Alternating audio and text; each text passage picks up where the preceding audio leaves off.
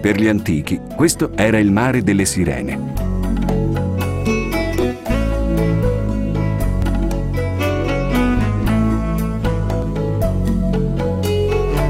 Cullate dal ritmo infinito dell'onda, lanciavano il loro irresistibile richiamo ai naviganti, inducendoli a dimenticare la loro meta e a perdersi nella magica bellezza di questi luoghi.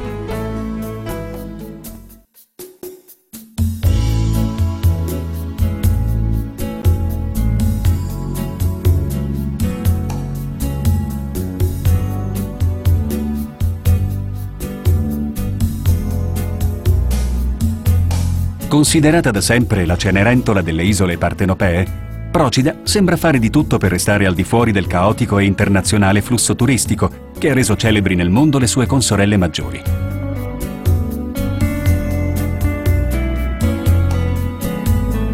E in effetti, da sempre, l'isola vive un'esistenza discreta, quasi pudica, come insofferente a mostrare le sue bellezze naturali, che pure sono tante e davvero affascinanti.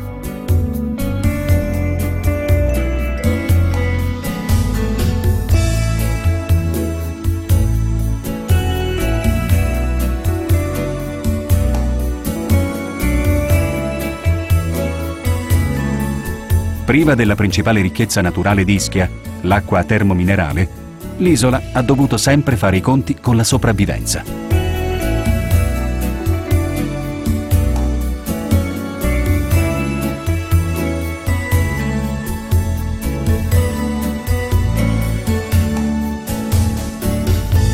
Penalizzata per secoli dalla minacciosa presenza del carcere di massima sicurezza, dal significativo nome di Terra Murata, ha riversato le sue forze in campi molto diversi dal turismo, la pesca e la marineria.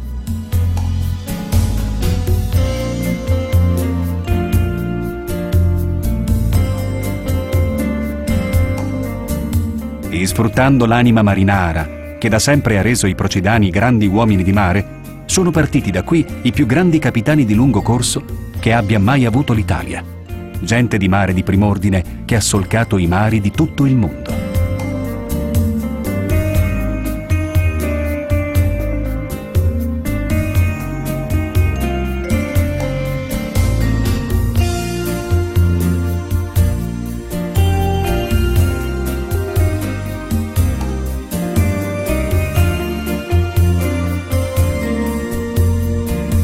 La crisi della marineria però comincia a farsi sentire e l'isola, pur restia a mettersi in mostra, comincia da qualche anno a riscoprire se stessa, a rifarsi il look, ad accettare sempre più l'idea del turista come un bene inevitabile.